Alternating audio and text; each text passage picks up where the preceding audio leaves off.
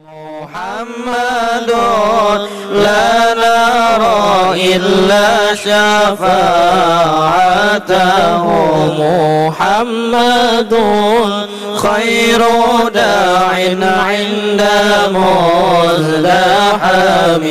محمد يوم بعث الناس شافعنا محمد خاتم للرسل كلهم مولاي صل وسلم دائما أبدا على حبيبك خير الخلق كلهم يا ربي بالمصطفى بلغ مقاصدنا واغفر لنا ما مضى يا واسع الكرم.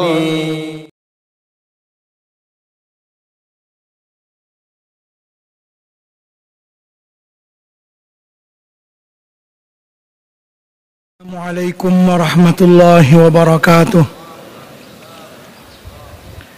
بسم الله الرحمن الرحيم. إلى حضرة النبي المصطفى رسول الله صلى الله عليه وسلم وإلى كافة الأنبياء والمرسلين ولجميع المسلمين والمسلمات والمؤمنين والمؤمنات وبالخصوص إلى روح الإمام أبي حامد محمد ابن محمد الغزالي رحمه الله تعالى وإلى روح الشيخ عبد الصمد الفلمباني رحمه الله تعالى. شيء لله لهم الفاتحة. بالله من الشيطان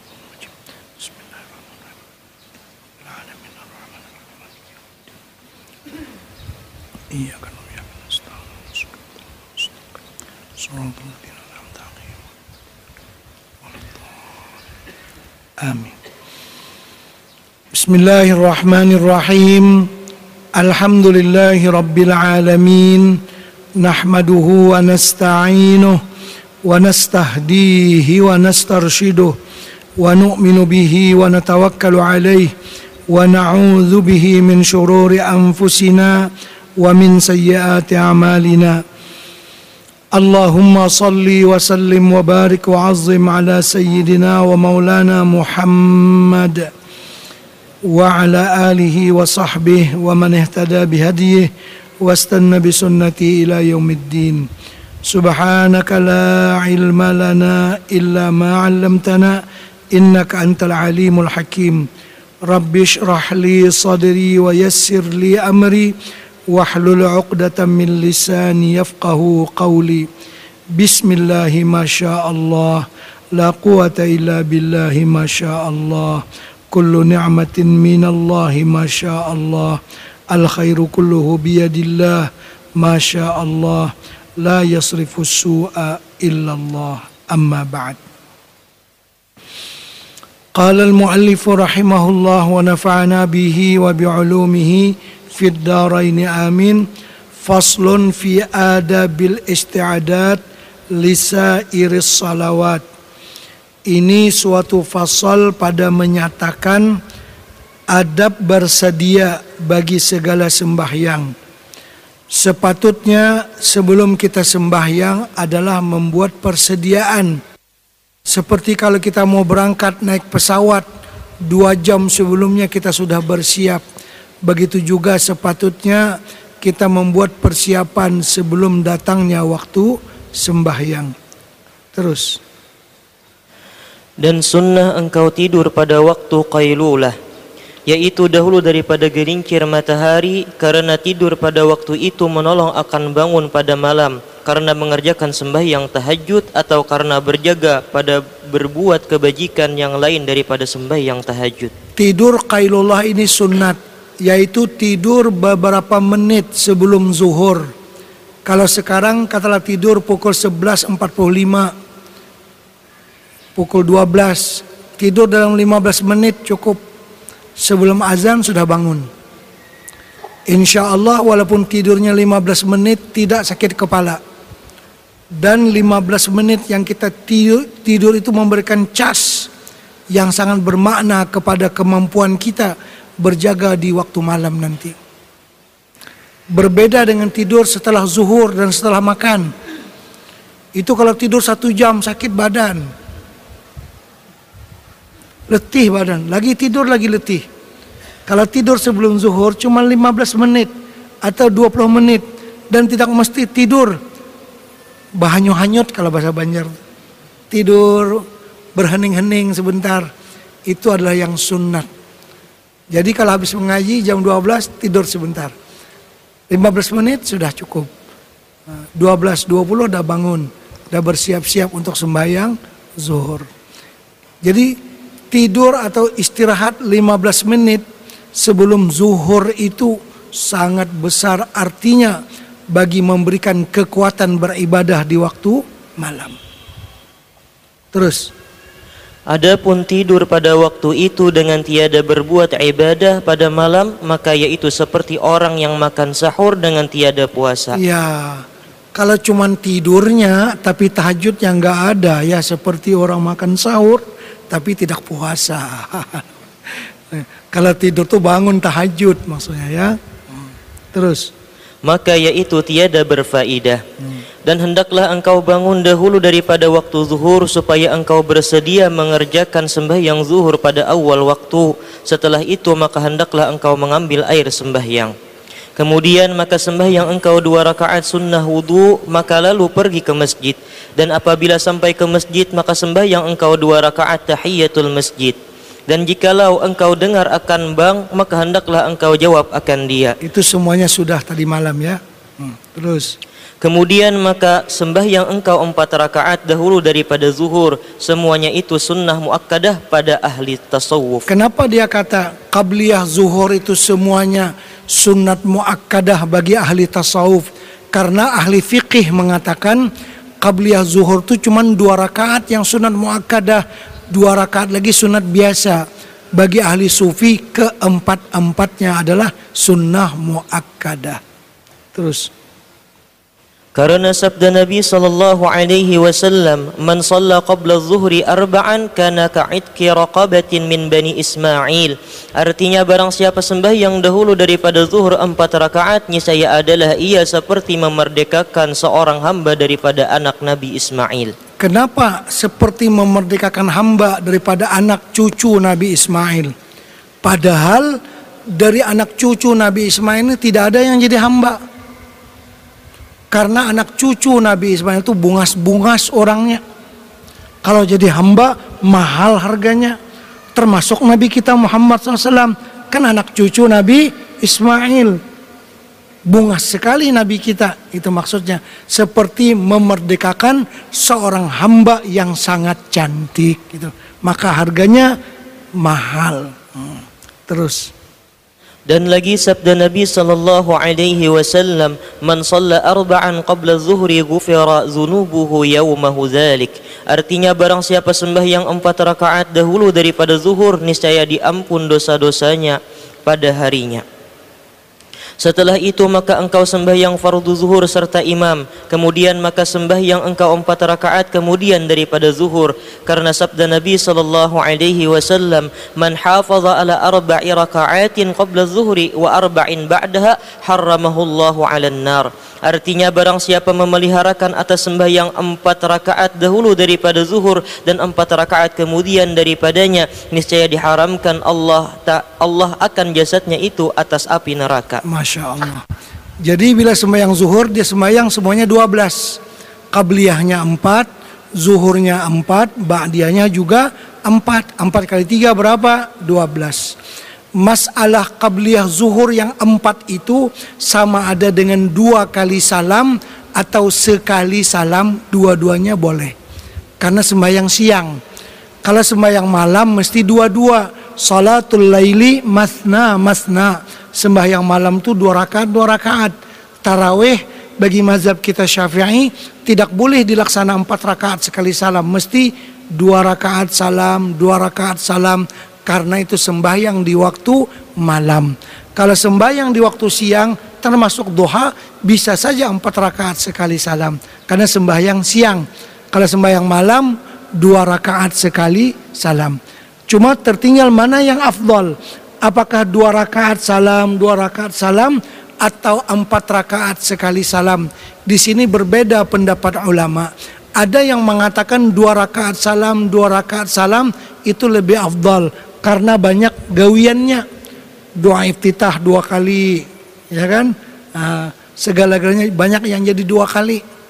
Itu kata pendapat yang mengatakan dua kali salam afdal.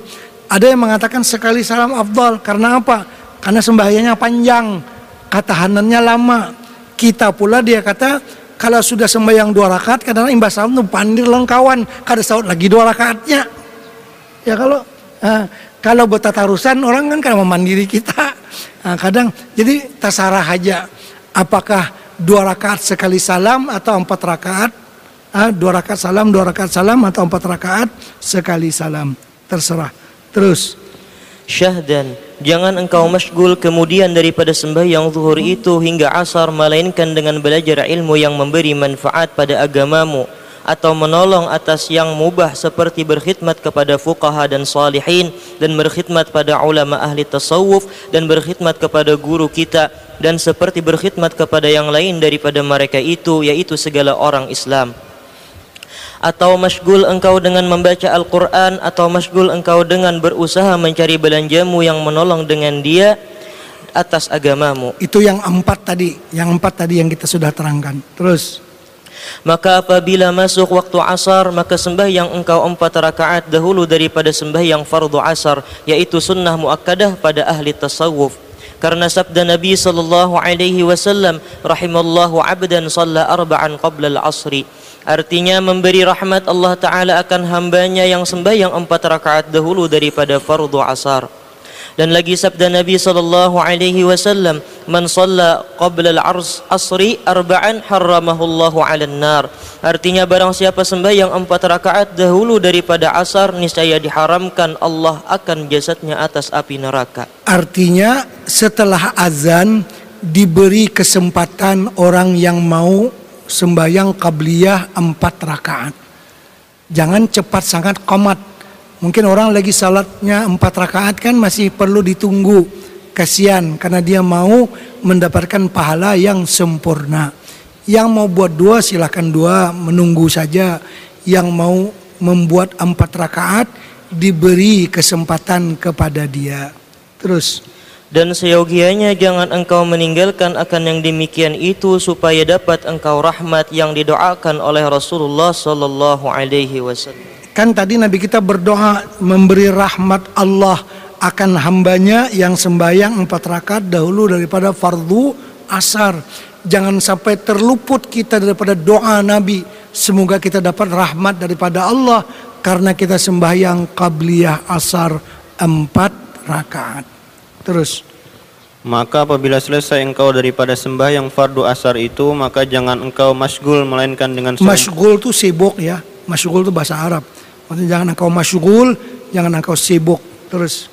Maka jangan engkau masgul melainkan dengan seumpama yang dahulu, yakni hendaklah engkau kerjakan seperti yang tersebut kemudian daripada sembahyang zuhur dahulu seperti menuntut ilmu yang memberi manfaat pada agamamu atau menolong kebajikan kepada segala manusia atau berbuat ibadah yang sunat seperti membaca Al-Quran dan segala wirid atau berusaha kepada segala sesuatu yang memelihara kepada segala sesuatu yang membawa kepada kebajikan kehidupan di dalam dunia yang menolong kepada akhirat. Dan hendaklah engkau tun, tentukan tiap-tiap waktumu itu akan bahagian daripada wiridmu yang tertentu. Sekira-kira tiada lalu tiap-tiap wirid yang tertentu pada satu waktu itu kepada lainnya supaya supaya nyata bagimu berkat segala waktu itu seperti yang hamba sebutkan segala wirid itu di dalam risalah yang bernama Al-Urwatul Wusqa fi Silsilatil Waliyil Atqa Sayyidi Syekh Muhammad As-Samman.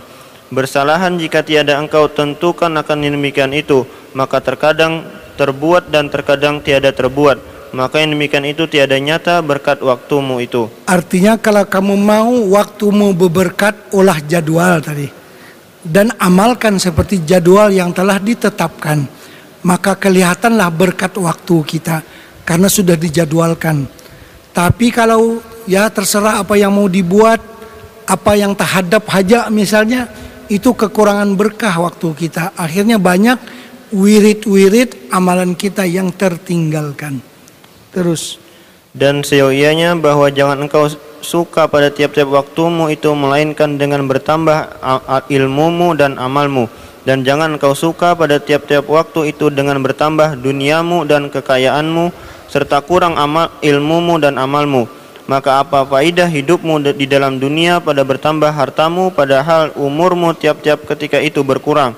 Karena kekayaan dunia itu tatkala engkau mati tiada engkau bawa ke dalam kuburmu dan tiada bersama-sama akan dikau di dalam akhirat melainkan amalmu jua. Ya, kekayaan dunia tidak akan dibawa nang badagang ambal aja kalau diambali orang dalam kuburnya. Kalau pangsin berdagang ambal, kada boleh membawa ambal dalam kubur segin hamparan beliau. Kan orang ma memasukkan tanah dalam kubur tuh bala tikar. Bila tanah sudah banyak dalam kubur orang tarik tarik tikarnya. Nah, tikar buruk kada beri orang. Kasihannya orang dalam kubur. Apa apa aja tikar buruk kada tikar buruk tarik ke atas. Masya Allah. Terus. Hingga meninggalkan akan dikau oleh anak-anakmu dan istrimu dan segala taulanmu. Hmm. maka tinggal engkau seorang orang di dalam kuburmu. Maka ketika itu tiada dengan dikau melainkan amalmu jua.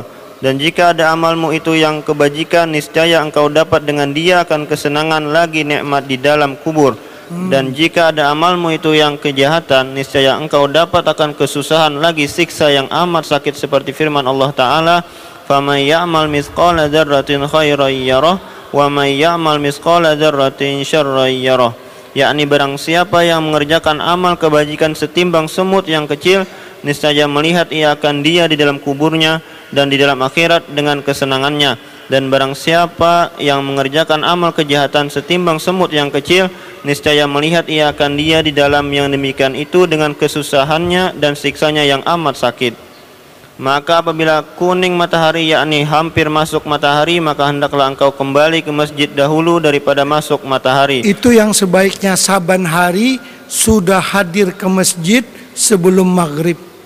Bila kuning matahari. Kuning matahari kurang lebih 40 menit sebelum maghrib. Kan sekarang matahari putih namanya. Kan mulai terbit matahari itu merah. Setelah itu kuning.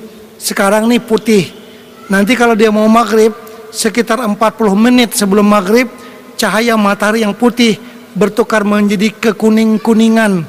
Kalau tinggal lagi 15 menit, cahaya kuning bertukar menjadi merah. Sampai dia tenggelam, itu mega yang merah ada di sebelah barat. Nah, itu warna matahari begitu. Bila warna matahari sudah menjadi kuning, yaitu sekitar 40 menit sebelum maghrib, sadang sudah Jesiden masuk ke masjid. Sadang sudah. Untuk menyambut waktu maghrib kita dalam keadaan berzikir. Ini 40 menit sebelum maghrib pergi ke pasar Tungging dulu pasar malam. Batu tukar macam-macam. Pas maghrib ya di pasar di pasar tuh adakah di Samarinda di pasar Tungging ada. Pasar malam kadang-kadang orang yang berjual sajadah aja kada sembahyang. Di pasar malam mentang berjual iwak bilang awam banget. Awak bubu iwak ya kalau nang jual sajadah aja kadang-kadang ada sembahyang. Nah jadi sebaiknya kita bersedia untuk mengerjakan sembahyang maghrib. Terus serta masgul engkau dengan mengucap tasbih dan istighfar karena kelebihan atau fadilah waktu ini sama seperti kelebihan waktu yang kemudian daripada subuh hingga terbit matahari.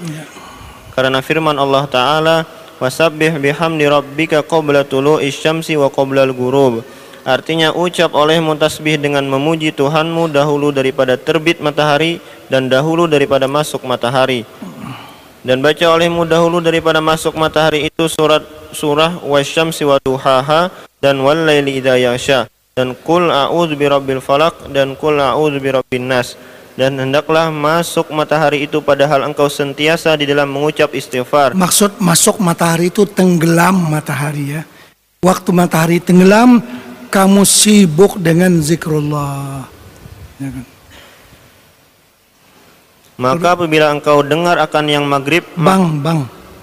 Maka apabila engkau dengar akan bang maghrib, maka jawab olehmu akan dia, kemudian baca olehmu, Allahumma inni as'aluka inna ikbali lailik wa idbari naharik wa huduri salatik wa aswati du'atik an tu'tiya Muhammadanil wasilah wal fadilata wasyarafa wad wal aliyata rafi'ah wa ba'ashul maqamal mahmud alladhi wa'attah ya arhamar rahimin. Atau seperti doa yang biasa kita baca kan? Hmm. Terus. Setelah itu maka sunnah engkau sembahyang dua rakaat dahulu daripada sembahyang fardu maghrib. Dan baca olehmu pada rakaat yang pertama kemudian daripada al-fatihah Qul ya ayyuhal kafirun. Dan kemudian daripada al-fatihah pada rakaat yang kedua Qul huwallahu ahad. Kemudian maka engkau sembahyang fardu maghrib kemudian daripada menjawab iqamah. Artinya kan tadi sembahyang qabliyah maghrib itu apa yang dibaca dalam sembahyang sunatnya qul ya juga dengan qul huwallah. Subuh kayak itu juga. Kata Abdullah bin Umar, aku memperhatikan Rasulullah selama sebulan. Beliau membaca dalam qabliyah subuh qul ya dengan qul huwallahu ahad. Sebulan memperhatikan hingga beliau membaca surah itu dalam qabliyah subuh. Qabliyah maghrib pun begitu juga. Heeh. Terus Setelah itu maka sembahyang engkau dua rakaat dahulu daripada berkata-kata. Dan dua rakaat ini dinamai sunnah muakkadah muwafaqah antara ulama sufi dan fuqaha dan engkau baca pada rakaat yang pertama kemudian daripada Fatihah Qul ya ayyuhal kafirun. Dan pada rakaat yang kedua kemudian daripada Fatihah Qul huwallahu ahad. Maksudnya dua rakaat ba'diyah maghrib itu sepakat ulama ahli sufi dan ulama fiqih mengatakan sunnah muakkadah. Terus Karena sabda Nabi sallallahu alaihi wasallam, "Man shalla ba'dal maghrib rak'ataini qabla an yantiqa ma ahadin yaqra'u fil ula bilhamdulillah wa qul ya ayyuhal kafirun wa fi rak'atis tsaniyah bilhamdulillah wa qul huwallahu ahad kharaja min dzunubihi kama takhrujul hayyatu min salkhiha."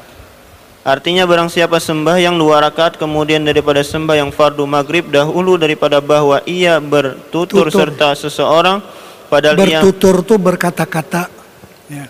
Terus Padahal ia membaca di dalam rakaat yang pertama itu Alhamdulillah surah Al-Fatihah dan Qul ya ayyuhal kafirun dan membaca ia pada rakaat yang kedua itu dengan Alhamdulillah surah Al-Fatihah dan Qul huwallahu ahad niscaya keluar ia daripada segala dosanya itu seperti keluar ular itu daripada kulit kelumburannya itu. salumornya bahasa Banjar. Ular keluar pada salumornya kulit kulitnya bertukar kulit hanyar itu. Hmm.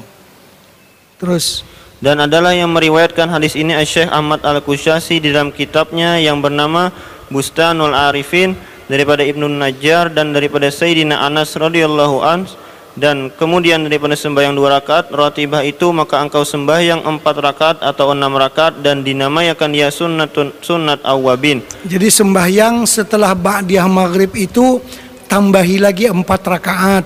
Sudah tentu dua kali salam atau enam rakaat tiga kali salam. Sembahyang apa namanya? Sembahyang sunat awabin. Itu kalau kada ada pengajian. Kalau pengajian empat pengajian aja ya. Terus Sabda Nabi sallallahu alaihi wasallam, "Man shalla bainal maghrib wal isya fa innaha min salatil awwabin." Artinya barang siapa sembahyang antara maghrib dan isya, maka adalah sembahyangnya itu setengah daripada sembahyang awwabin. Dan sabda Nabi sallallahu alaihi wasallam, "Man shalla ba'dal maghrib sitta raka'atin qabla an yatakallama, ghufira lahu dzunubuhu khamsina sanah." Artinya barang siapa sembahyang kemudian daripada sembahyang maghrib enam rakaat dahulu daripada ia berkata-kata niscaya diampun baginya dengan dia segala dosanya sekira-kira 50 tahun lamanya.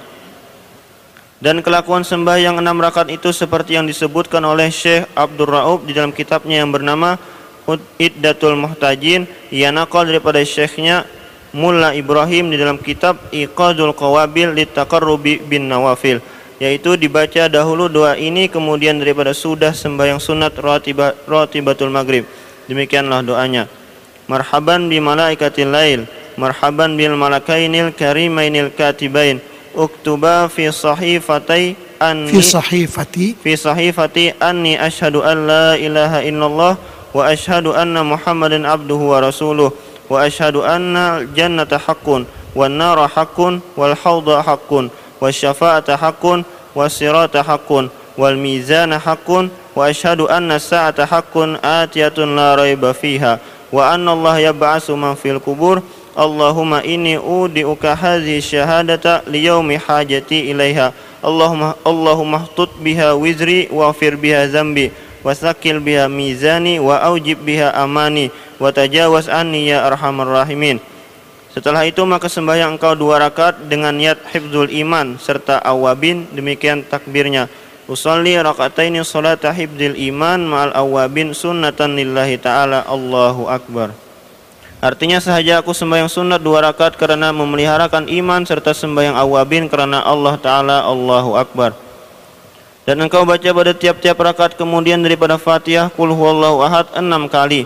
Dan kul a'udzu birabbil falak sekali. Dan kul a'udzu birabbin nas sekali.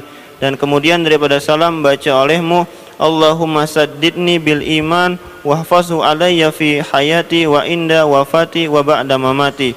Setelah itu maka engkau sembahyang pula dua rakaat dengan niat awabin jua. Demikian takbirnya usolli rakataini salatal awabin sunnatan lillahi ta'ala Allahu akbar. Artinya sahaja aku sembahyang sunat awabin dua rakaat karena Allah Ta'ala Allahu Akbar. Dan baca olehmu pada tiap-tiap rakaat kemudian daripada Fatihah barang yang engkau kehendaki.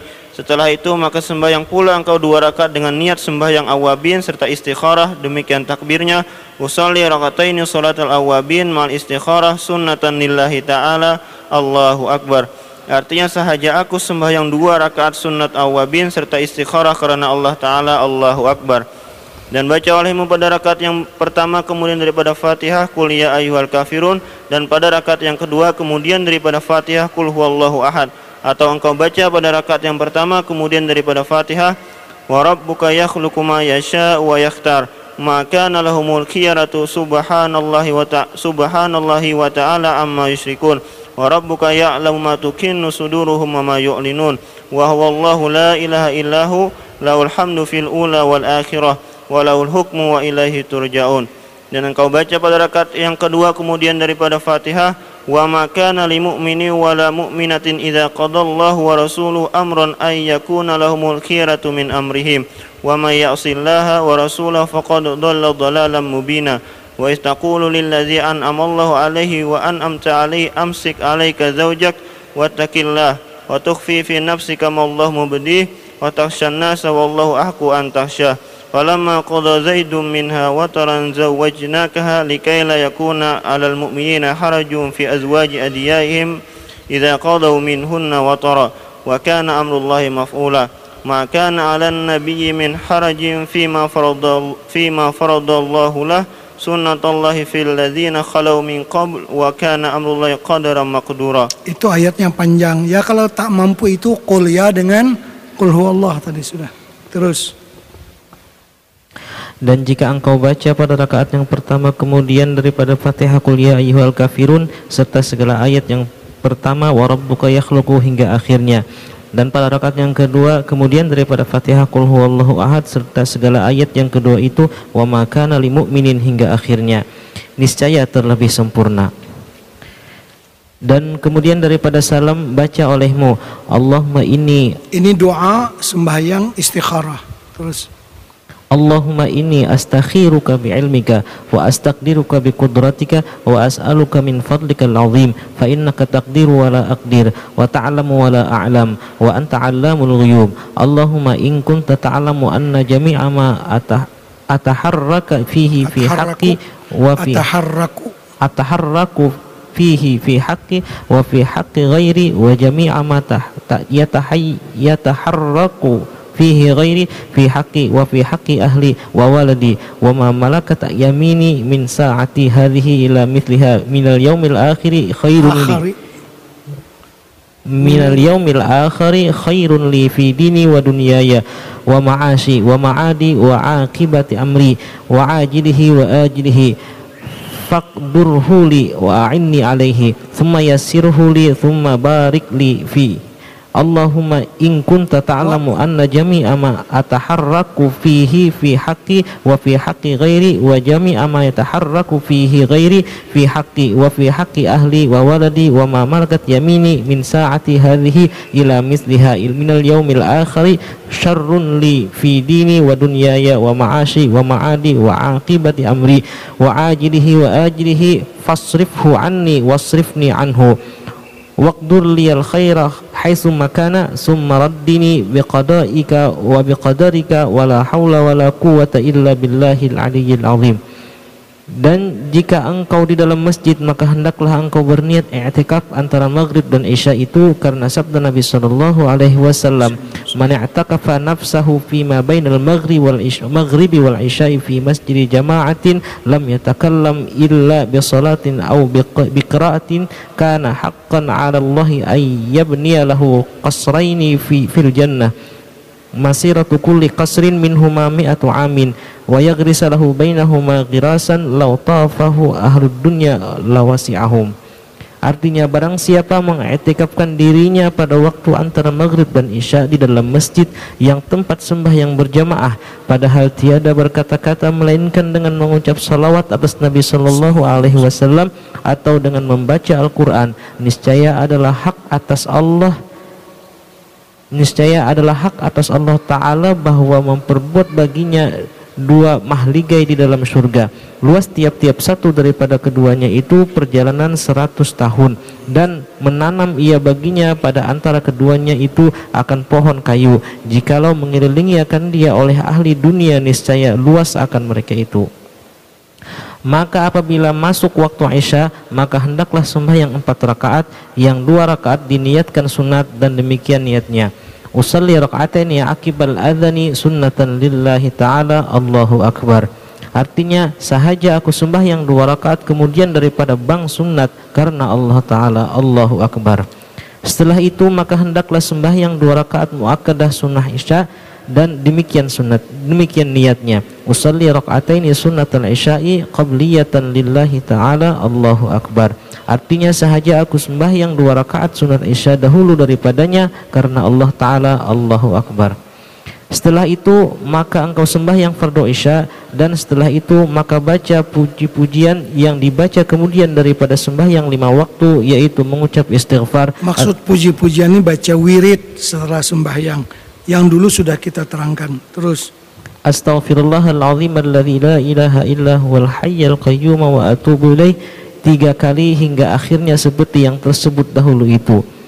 Dan setelah itu maka sembah yang dua rakaat sunat muakkadah ratibah yang kemudian daripada isya demikian niatnya. Usalli raka'ataini sunnatal isya'i ba'diyatan lillahi ta'ala. Allahu akbar dan baca olehmu pada rakaat yang pertama kemudian daripada Fatihah surah Sajadah yaitu Alif Lam Mim Tanzil. Dan pada rakaat yang kedua kemudian daripada Fatihah Tabarakalladzi biyadihil mulk. Atau baca pada rakaat yang pertama kemudian daripada Fatihah surah Yasin. Dan pada rakaat yang kedua kemudian daripada Fatihah surah Ad-Dukhan. Masya Allah. Jadi Ba'diyah Isya rakaat pertamanya surah Alif Lam Mim Tanzil. Rakaat keduanya surah Tabarak atau kalau kada hafal surah Yasin pulang, rakaat keduanya surah Ad-Dukhan. Masya Allah. Maksud Imam Ghazali ini begini. Kan keempat-empat surah ini, bahkan lima surah, itu saban malam dibaca oleh Nabi sebelum tidur. Lima surah yang Nabi kita baca saban malam sebelum tidur. Pertama surah Yasin. Yang keduanya Idza waqa'atil waqi'ah. Yang ketiga surah Tabarakalladzi biyadihil mul. Yang keempat Alif Lam Mim Tanzil As-Sajadah dan yang kelima surah Ad-Dukhan. Nabi kita saban malam tidak tidur kecuali membaca kelima-lima surah ini. Kita kadang-kadang Yasin baca juga cuma sekali seminggu malam Jumat imbah maghrib. Nabi kita saban malam Yasin saban malam dibaca. Nah, supaya pahalanya lebih besar baca itu pada ba'diyah isya karena membaca Al-Quran dalam sembahyang pahalanya berganda-ganda daripada di luar sembahyang itu maksud beliau supaya Yasin itu terbaca di dalam sholat pahalanya lebih besar daripada di luar salat. Ya kalau kada hafal kembali kepada qul ya dengan qul huwallahu ahad. Nanti ambil bekal akhirat yang malam nanti kita akan bagi. Situ ada surah Yasin, ada surah Tabarak, ada surah Idza waqa'atil waqi'ah, tambah lagi alif lam mim tanzil dan surah Ad-Dukhan. Itu baca kayak ini aja. Kalau bisa itu dibaca pas waktu ba'diyah isya supaya terbaca dalam sembahyang maka pahalanya lebih besar daripada di luar sembahyang. Itu maksud beliau. Terus maka sekalian yang demikian itu dipilih dan kelebihannya itu datang daripada Nabi Shallallahu Alaihi Wasallam. Maka kemudian daripada dua rakaat ratibah yang muakkadah itu maka hendaklah engkau sembahyangkan empat rakaat pula. Karena sabda Nabi Shallallahu Alaihi Wasallam, "Man shalla qabla dhuhri arba'an, kana kaman tahajjada min lailatin, wa man shallahunna ba'da al-isya, kana kamislihinna min lailatil qadri." Artinya barang siapa sembahyang empat rakaat dahulu daripada sembahyang zuhur maka adalah seperti mengerjakan sembahyang tahajud daripada semalam malam itu. Bama malaman itu maksud semalam malam itu. Terus dan barang siapa sembahyang empat rakaat kemudian daripada sembahyang isya maka adalah seumpamanya itu daripada sembahyang pada malam Lailatul Qadar. Seperti orang sembahyang pada malam Lailatul Qadar semalam malaman bila setelah isya ada sembahyang empat rakaat. Terus Demikian demikianlah disebutkan oleh Imam Al-Ghazali rahimahullahu taala di dalam Bidayatul Hidayah dan di dalam Ihya Ulumuddin pada kitab Tertibul Aurat dan Syekh Abdul Qadir Fakihi Fakihi di dalam Syarah Bidayatul Hidayah. Bismillah. Dan lagi sabda Nabi sallallahu alaihi wasallam, "Man arba'a raka'atin ba'da al-isya'i al-akhirah" qara'a fi rak'atai rak'ataini al-ulayatain. Qul ya ayyuhal kafirun wa qul huwallahu ahad. Wa qara'a fi rak'ataini al-akhiratain. Tabarakalladzi biyadihil mulk. Wa alif, lam mim tanzil as-sajadah kutiba lahu ka arba'i raka'atin min lailatul qadri. Artinya Barang siapa sembahyang empat rakaat kemudian daripada sembahyang Aisyah yang akhir padahal ia membaca di dalam dua rakaat pertama itu akan qul ya ayyuhal kafirun dan qul huwallahu ahad. Dan membaca di dalam dua rakaat yang kemudian itu akan tabarakalladzi biyadihil mulk dan alif lam mim tanzil as-sajadah niscaya disuratkan baginya seperti sembahyang empat rakaat daripada malam Lailatul Qadar. Masya Allah besar pahalanya. Terus demikianlah hamba nakal hadis ini daripada kitab yang bernama Al-Iqazul Qabil Litaqarrubi bin Nawafil karangan Sayyidi Syekh Ibrahim Al-Kurdi rahimahullahu taala dan kata Sayyid Abdullah Al-Haddad dalam kitabnya yang bernama An-Nasaihud Diniyah wa hafiz ala arba'in ara arba'i raka'atin ba'da salatil isya fa inna fiha fadlan katsiran liqaulihi alaihi salatu wassalam arba'un ba'dal isya'i kamitslihinna min lailatul qadri. Warak'atu fi lailatul qadri ta'dilu thalathina alfi raka'atin raka'atin fi ghairiha minal lay, minal layali. Artinya peliharalah olehmu atas mengerjakan sembahyang empat rakaat kemudian daripada Aisyah maka bahwasanya di dalamnya itu kelebihan yang amat banyak. Karena sabda Nabi sallallahu alaihi wasallam sembahyang empat rakaat kemudian daripada sembahyang Isya itu seumpama sembahyang daripada malam Lailatul Qadar itu dan satu rakaat sembahyang di malam Lailatul Qadar itu menyemai 30 ribu rakaat di dalam di dalam malam yang lain daripada malam Lailatul Qadar. Artinya satu rakaat seperti 30 ribu, bila empat rakaat seperti 120 ribu pada malam yang lain. Jadi setelah sembahyang Isya, ba'diyahnya berapa? Empat rakaat. Terus setelah itu maka engkau kerjakan sembahyang witir dan sekurang-kurang witir itu satu rakaat dan sekur dan sekurang akmalnya itu tiga rakaat dengan dua salam atau dengan satu salam. Boleh dan, satu salam, tapi kita senantiasa buat dua salam kan? Nah, terus dan adalah Rasulullah sallallahu alaihi wasallam membaca pada rakaat yang pertama kemudian daripada Fatihah Sabbih rabbikal a'la dan pada rakaat yang kedua kemudian daripada Fatihah qul ya ayyuhal kafirun. Dan pada rakaat yang ketiga kemudian daripada Al-Fatihah qul huwallahu ahad. Dan qul a'udzu birabbil falaq. Dan qul a'udzu birabbin nas. Dan yang terlebih akmal daripada itu lima rakaat. Dan yang terlebih akmal daripada itu tujuh rakaat. Dan yang terlebih akmal daripada itu sembilan rakaat. Dan yang terlebih akmal daripada itu sebelas rakaat inilah sebanyak-banyak sembahyang witir dan sunat membaca kunut kemudian daripada rakaat yang akhir daripada witir pada nis, nis atau separuh akhir daripada bulan Ramadan Jadi sembahyang witir sama juga dengan sembahyang tarawih, sama dengan sembahyang duha, boleh buat sekaligus atau buat dengan cara kredit. Setelah Isya kita dulu membuat ba'diyah Isya empat. Witir buat dulu dua nggak apa-apa, enam nggak apa-apa. Nanti bangun lagi tambah lagi. Bukan artinya boleh kita buat uh, sedikit demi sedikit. Tak mesti semuanya habis 11 rakaat ba'da Isya buat dua dulu, empat dulu nggak apa-apa. Nanti bangun tengah malam tambah lagi berapa begitu. Sembayang secara sedikit demi sedikit, secara uh, kredit. Dan sembayang witir paling banyak yaitu 11 rakaat. Dan pada bulan Ramadan kita sunat berkunut dalam sembayang witir pada rakaat yang terakhir. Ya letaknya kunut bagi mazhab kita syafi'i setelah kita rukuk sebelum kita sujud. Bagi mazhab Abu Hanifah, mereka berkunut saban malam dalam sembahyang witir. Witir saban malam ada kunut dalam mazhab Hanafi. Dan letaknya kunut sebelum rukuk. Kalau kita kan kunut setelah rukuk. Rukuk dulu, waktu i'tidal, situ letaknya kunut bagi mazhab kita Syafi'i. Kalau mazhab Hanafi, mereka berkunut sebelum rukuk.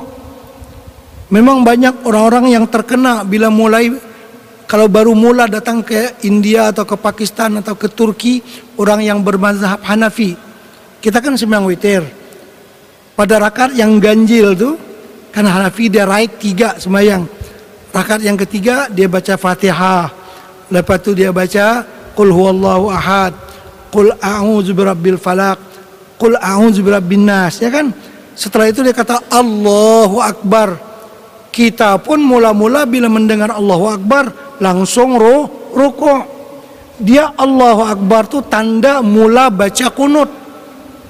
Jadi seorang rukuk susurangan, orang ada rukuk lagi. Salah faham. Kan alladhi yuwaswisu fi sudurin nas minal jinnati wan nas. Allahu Akbar dia.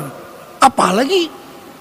muka ada rokok bahasa kita ya kan rokok dikilar higa mahiga orang belum rokok seberataan orang membaca kunut nah, setelah dan kunutnya baca sendiri-sendiri kalau mazhab Hanafi bukan seperti kita kan Allah mahdina fi man hadait amin itu tidak masing-masing baca setelah selesai kunut baru dia rukuk jadi orang kalau mula-mula belum mengerti mazhab Hanafi ikut sembahyang tarawih dengan Maliki uh, dengan Hanafi biasa terkenal begitulah. Kalau sudah kenal begitu ya seumuran kena kenal lagi, tahu sudah. Kakawanan yang tadi dulu datang kada memadahkan ke kita supaya menganakan ke kita hulu sekali. Nya kada padahakannya malam kainala orang bawitir lah itu kunut tuh sebelum rokok kada dipadahakannya biar takada dulu kita ini sekali bagus juga karena bila kita takana sekali seumuran ingat kita, ya kalau. Nah. Dan kita termasuk orang takana juga dulu. Belum tahu pada waktu itu orang berkunut sebelum apa namanya rokok. Itu mazhab apa Hanafi. Gak jadi masalah itu beda-beda pendapat gak jadi masalah sih dalam mazhab ya. Hmm. Cuma untuk informasi supaya kita tahu. Kalau kita cuman berkunut setelah separuh akhir bulan Rama, Ramadan. Terus dan jikalau engkau berniat bangun berbuat ibadah pada akhir malam, maka hendaklah engkau takhirkan sembahyang witir itu pada waktu itu dan dinamai sembahyang witir itu pada waktu itu sembahyang tahajud. Karena sembahyang pada akhir malam itu amat besar pahalanya, sama ada sembahyang witir atau sunat mutlak. Jadi Seperti, begini, uh, contohnya di bulan Ramadan, ini bagi mazhab kita syafi'i. kita ikut tarawih dengan sempurna 20 rakaat. Setelah itu witir lagi berapa? 3 rakaat. Setelah itu kita bisa lagi menambah sembahyang apa pun. Tasbih kah, tahajud biasa kah, qiyamul lail apa pun, sembahyang sunat taubah kah. Walaupun tadi sudah berwitir, ya. Dan witir itu tidak perlu lagi dibatalkan dan tidak perlu ada dua witir dalam mazhab kita Syafi'i.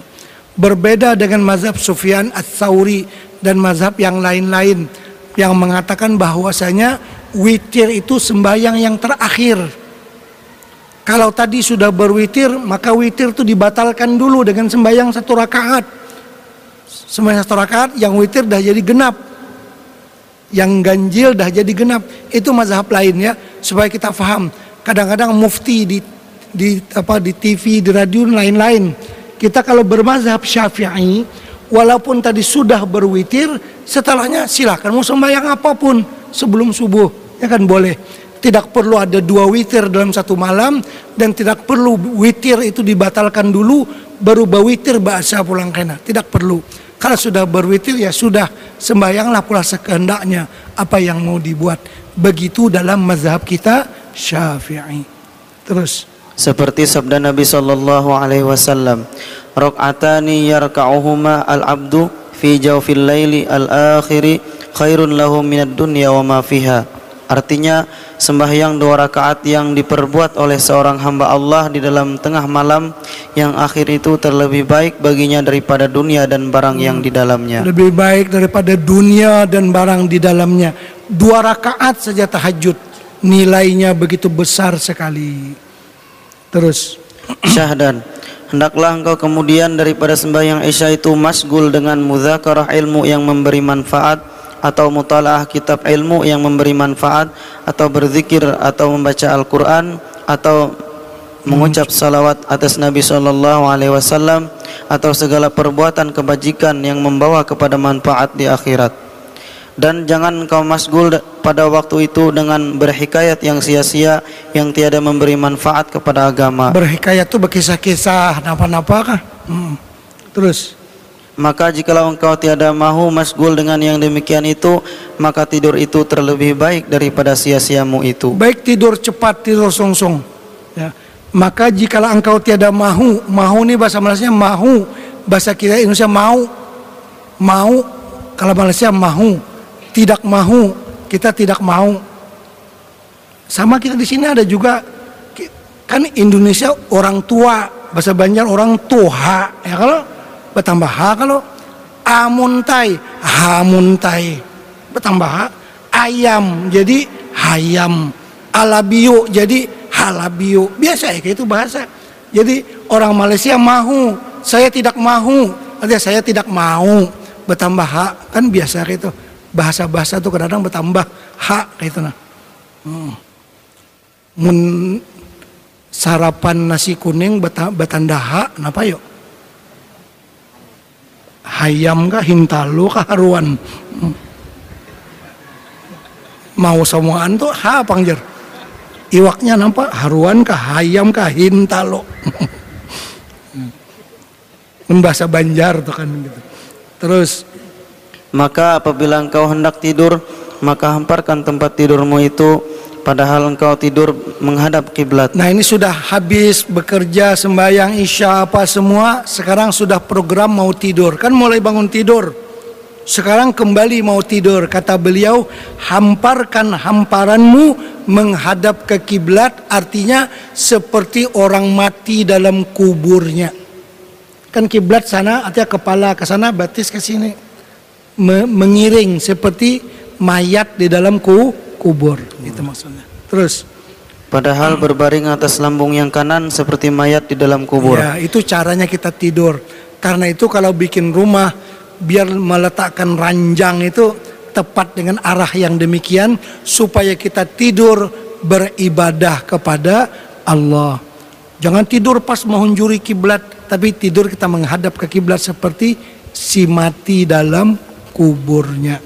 Terus karena tidur itu seperti mati dan bangun itu seperti dibangkitkan daripada kubur. Barangkali engkau mati di dalam tidur itu, maka mati di dalam berbuat kebajikan. Ya. Dan sunat ketika hendak tidur itu mengambil air sembahyang. Air sembahyang mengambil wudhu sebelum tidur berwudhu dulu. Ah, ini kita mau menjadikan tidur kita iba, ibadah. Bagaimana caranya supaya tidur beberapa jam itu menjadi ibadah? Ini caranya mengambil air sembahyang dulu, berwudhu dulu, terus. Dan sunat engkau suratkan akan wasiatmu maka engkau taruh di bawah bantal. Ini zaman dulu surat wasiat di bawah bantal bandak hutang kepada si anu sekian ini ini ini. Kalau aku mati tanah ini wakapakan sekian pondok anu apa itu wasiat bandak di bawah bantal. Kalau wah ini dalam flash disk dalam komputer kata papa. Kalau dahulu kan manual semua di bawah bantal aja bandak terus. Dan hendaklah engkau pada waktu hendak tidur itu taubat daripada segala dosa serta membanyakkan mengucap istighfar. taubat astagfirullahalazim istighfar dulu sebelum tidur muhasabah diri. Maitong tadi nih mulai kikisokan apa yang digawi. Kalau tetamu nang baik-baik alhamdulillah. Kalau tetamu gawian nang kada baik tadi astagfirullah sebelum tidur. Nah ini caranya supaya tidur kita menjadi iba- ibadat. Terus Dan ingatkan olehmu ketika seperti di dalam kubur seorang orang tiada se sertamu itu melainkan amalmu. Dan jika ada amalmu itu baik maka engkau dapat nikmat yang tiada kehinggaannya. Dan jika amalmu itu jahat maka dapat siksa yang amat sakit seperti firman Allah taala faman ya'mal mithqala dzarratin khairan yarah wa man ya'mal mithqala dzarratin syarran yarah Artinya, barang siapa berbuat kebajikan setimbang semut yang kecil, niscaya didapatnya kebajikan. Dan barang siapa berbuat kejahatan setimbang semut yang kecil, niscaya didapatnya kejahatan, yakni didapatnya di dalam kuburnya dan di dalam akhirat. Dan hendaklah engkau sediakan pada ketika hendak tidur itu sugi dan cerek tempat air sembahyang. Ini cerita zaman dulu. Kan rumah belum ada sistem apa namanya apa ledeng seperti sekarang. Jadi air mengambil di sungai atau mengambil di sumur. Jadi sebelum tidur siapkan dulu airnya satu ceret, satu cucot, satu wadah bersama dengan kayu siwaknya sudah siap. Jadi mudah kalau bangun tidur. Nanti bangun tidur pas ada apa-apa di luar, ada tadung, ada ular, nggak mau nanti sembahyang tahajud. Kalau air sudah siap semua, mudah untuk berwudu dan sebagainya. Artinya jangan beralasan kada kau kada kau berwudu tuh yang kada kau bertahajud misalnya jangan beralasan siapakan air wudunya dan segala siwaknya sebelum tidur. Terus dan sunat Dan sunat engkau niatkan pada ketika hendak tidur itu atas bangun pada tengah malam karena berbuat sembahyang tahajud atau karena bangun dahulu daripada waktu subuh supaya engkau kerjakan sembahyang subuh pada awal waktu. Artinya sebelum kita tidur berniat Insya Allah hendak bangun. Jam berapa? Ya jam 4 misalnya. Atau jam ya jam berapa yang kita biasa? Satu jam kah sebelum subuh berniat Berniat. Dan meminta kepada Allah supaya dibantu. Kita bisa bangun pada waktu yang kita rencanakan Minta kepada Allah supaya dibangunkan Kunci jam kunci handphone. Ya kalau cuma bila mengunci jam mengunci handphone jangan diandak di bawah bantal. Mandaknya di atas lemari. Kalau mandak jam handphone di bawah bantal kering berbunyi tangan mahahar mamatii. Handphonenya diam orangnya diam kada jadi terbangun tapi kalau handphone jam diandak di atas lemari, mau kada mau bangun orangnya. Ya bangun memati lah sekurang-kurangnya. Mun sudah bangun, salah jure lagi KWC itu namanya. Sudah bangun. Tadi mahar aja di higa bantal. Biar bandak di atas. Itu caranya berpolitik kepada diri kita. Pintar-pintar kepada diri kita. Kalau zaman dahulu orang kada punya jam tapi bisa bangun. Nah, bagi orang yang mau dikejutkan oleh Allah insya Allah pasti dikejutkan oleh Allah. Jam berapa dia hendak? Baca empat ayat akhir surah Al-Kahfi. Empat ayat akhir surah Al-Kahfi إن الذين آمنوا وعملوا الصالحات كانت لهم جنات الفردوس نزلا خالدين فيها لا يبغون عنها حولا. قل لو كان البحر مدادا لكلمات ربي لنفد البحر قبل أن تنفد كلمات ربي ولو جئنا بمثله مددا. قل إنما أنا بشر مثلكم يوحى إلي annama ilahukum ilahu wahid faman kana yarju liqa'a rabbih falyamal amalan saliha wa la yusyrik bi'ibadati rabbih ahada. Empat ayat terakhir pada surah kahfi. Setelah itu berdoa ya Allah bangunkan ulun ini jam 4 insya Allah tepat jam 4 bangun kita. Kalau bahasa orang nang lain khadam ayat itu membanguni kita. Allah Ta'ala mengejutkan kita. Insya Allah bangun. Biar tidurnya jam 2 tadi, bangun jam 4 insya Allah. Berkat ayat ini.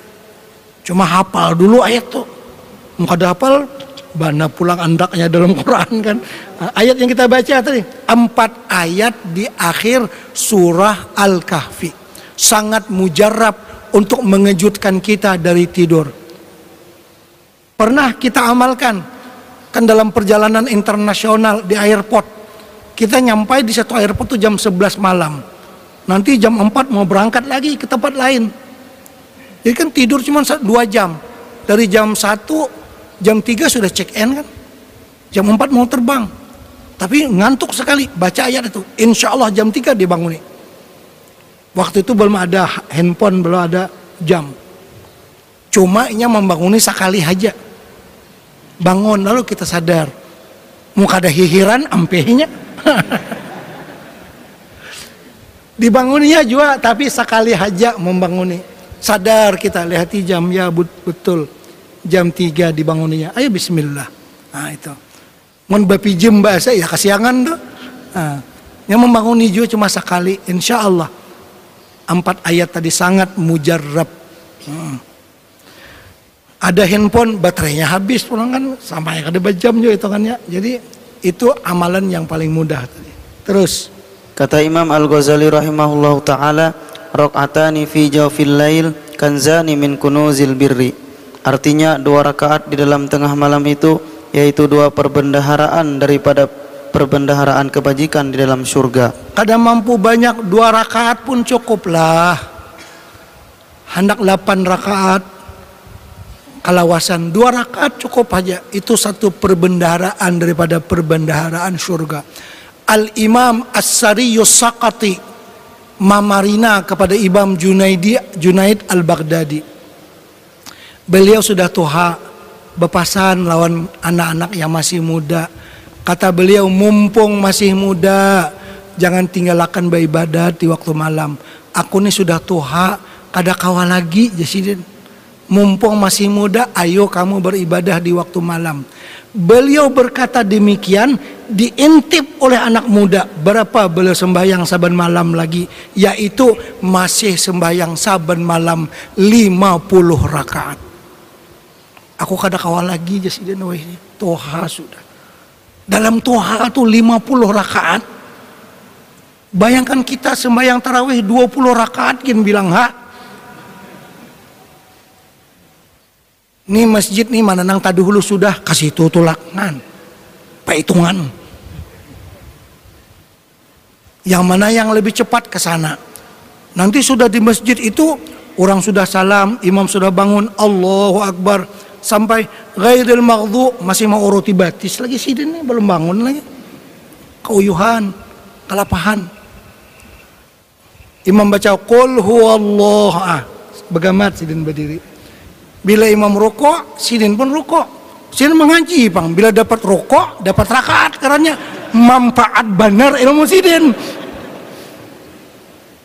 kan sidin mengaji. Kalau dalam fikih siapa sempat rokok bersama dengan imam dapat rakaat. Ya kalau nah jasidin ku amalakan bujur-bujur ilmu itu. Ya kalau ha. kul aja bapak hitungan sih din apakah lagi nah hendak satu jus misalnya ah. Jadi apakah lagi hendak 50 rakaat satu malam kayak apa Jadi kata Imam As-Sariyus Sakati, Masya Allah. Ibadah orang Bahari itu kuat-kuat. Luar biasa. Kita wah ini nonton TV kuat. Makan kuat. Ya kalau segala ibadah kurang. Patut kita menangisi diri kita sendiri.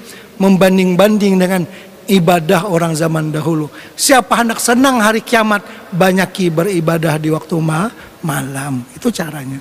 Terus maka perbanyakan olehmu dengan perbendaharaan itu akan bekalmu pada hari pada hari akhirat maka tiada mengkayakan akan dikau oleh perbendaharaan dunia ketika engkau mati kalau sudah mati habislah segala-galanya terus dan baca olehmu pada ketika hendak tidur itu. Ini doa sebelum tidur yang agak panjang. Kalau yang pendek tuh nyaman aja. Bismikallahumma ahya wa amut. Selesai. Dan baca empat surah. Baca fatihah baca ayatul kursi tambah dengan qul huwallahu ahad dan qul a'udzu birabbil falaq qul a'udzu birabbin nas. Kita tidur maandak tangan kanan di bawah pipi kita beriring ke sebelah kanan ya kalau? Nah itu dia. Itu paling kurang sudah. Ahya wa amut. Kalau bisa malam ini bawa kitabnya lo nih. Nah, nyalai lampu dulu ya kalau? Tuntung baca doa nah ya guring orangnya. Nah, apa dia? Rabbi. Terus باسمك ربي وضعت جنبي وباسمك أرفعه فاغفر لي ذنبي. اللهم كيني عذابك يوم تبعث عبادك. اللهم باسمك أحيا وباسمك أموت. أعوذ بك من شر كل شيء من من شر كل ذي شر ومن شر كل ذا ومن شر كل دابة أنت آخذ بناصيتها.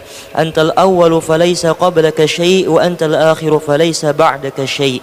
اللهم أنت خلقت نفسي وأنت تتوفاها لك مماتها ومحياها. اللهم إن أمت إن أمتها فاغفر لها وإن أحييتها فاحفظها بما تحفظ بها عبادك الصالحين.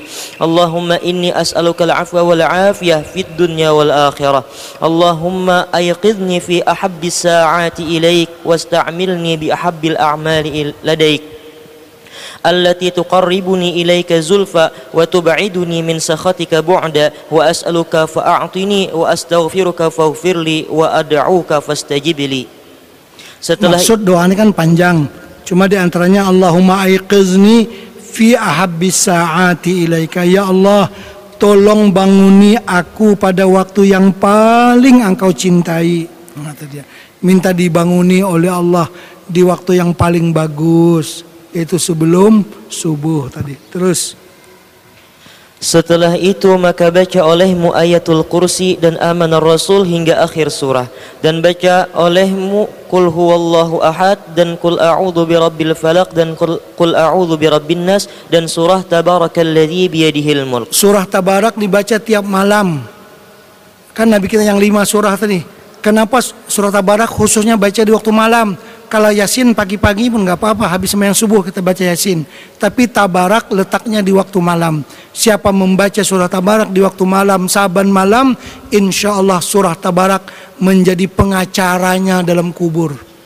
Maksud pengacara itu kalau malaikat mau menyiksa dia, kata kata surah Tabarak, ini saya menjadi pengacara dia, kamu jangan siksa dia. Ini orang yang saya jaga. Begitu. Dia membela dia sampai di hari kiamat. Itu surah Tabarak. Kelebihan surah Tabarak menolak siksa kubur dan menolak siksa pada hari kiamat.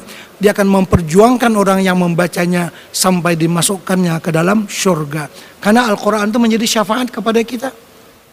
Kan Allahumma ja'alil Qur'an al-azim lana fil apa fid dunya karina kawan wa fil qabri mu'nisa di kubur yang menjinakkan kita wa fil qiyamati syafi'a. Di hari kiamat sebagai pemberi syafaat terutama surah tabarakalladzi biyadihil mul terus dan hendaklah engkau banyakkan berzikir hingga tertidur. Dan sunnah tidur itu atas taharah daripada hadas kecil dan hadas besar dan jika ada taharah itu dengan tayamum sekalipun. Jadi kalau tidur biar dalam keadaan suci maksudnya kalau seorang itu junub sekalipun sekurang-kurangnya berwudu dulu. Kalau bisa mandi dulu baru dia tidur. Sekurang-kurangnya dia berwudu ya sebelum dia tidur. Terus Dan, Dan kata Imam Al-Ghazali rahimallahu taala, barang siapa berbuat yang demikian itu niscaya naik ruhnya itu kepada arash dan dis- disuratkan akan dia pahala bagi orang itu berbuat sembahyang semalam malam hingga bangun daripada tidur itu. nah itu dia caranya tadi. Bila kita ikuti program tadi semuanya, cara-cara mau tidur sampai kepada bacaannya ini semua, itu walaupun kita tidur tapi dianggap sebagai orang yang berzikir kepada Allah semalam malaman. Terus. Apabila engkau bangun daripada tidur itu maka perbuat olehmu akan perbuatan yang telah engkau ketahui dahulu itu dan kekalkan olehmu atas kelakuan itu selama ada umurmu. Dan ketahui olehmu wahai orang yang menjalani jalan akhirat bahwa sehari semalam itu 24 saat jam. Maka jangan engkau tidur di dalam sehari semalam itu lebih daripada 8 saat. Maka memadalah akan dikau jika engkau hidup 60 tahun bahwa hilang umurmu itu 20 tahun di dalam tidur yaitu hilang satu per tiga umurmu. Jadi kata beliau kalau mau tidur sehari semalam jangan lebih pada 8 jam. 8 jam tuh anak kecil sebenarnya. Kalau orang sudah tua dia nggak bisa lagi 8 jam, paling-paling 6 jam atau 5 jam. Udah lama tidur. Anggaplah yang pertengahan sehari kita tidur berapa? 6 jam. 6 jam artinya seperempat hari. Kan sehari 24 jam. Kalau 6 jam bermakna seperempat hari. Artinya kalau kita nih berumur 60 tahun Nanti ditanya oleh Allah pada hari kiamat Ke mana engkau menggunakan umurmu Pertama sekali tidur saja 20 tahun Berapa? 15 tahun Kalau seperempat daripada 60 kan berapa? Tidur saja 15 tahun. Aduh Banyak yang membuang-buang umur. Itu belum lagi tidur masa mengaji. Belum lagi tidur masa khatib baca khutbah. Kalau dikumpulkan guring aja gawian itu kan. Duduk aja tak guring orangnya apakah lagi bebantal misalnya kan. Kebanyakan guring dalam waktu ya kalau nah, jadi kalau tertidur seperempat hari pun sudah 15 tahun disia-siakan umur. Mudah-mudahan Allah subhanahu wa ta'ala memberi taufik dan hidayah kepada kita memberkahi umur-umur kita yang ada sekarang ini sisa-sisa umur kita dan memberikan kepada kita taubat daripada dosa dan keterlanjuran kita mungkin dahulu macam-macam yang kita laksanakan. Biar di senja usia di akhir hayat kita berubah karena kita dekat dengan bertemu dengan Allah Subhanahu wa taala dengan pedoman yang diberikan oleh Imam Al-Ghazali ini kepada kita rasanya hadiah yang besar untuk kita mengakhiri sisa-sisa umur dengan beribadah kepada Allah taala Al-Fatihah A'udzubillahi minasyaitonir rajim. Bismillahirrahmanirrahim.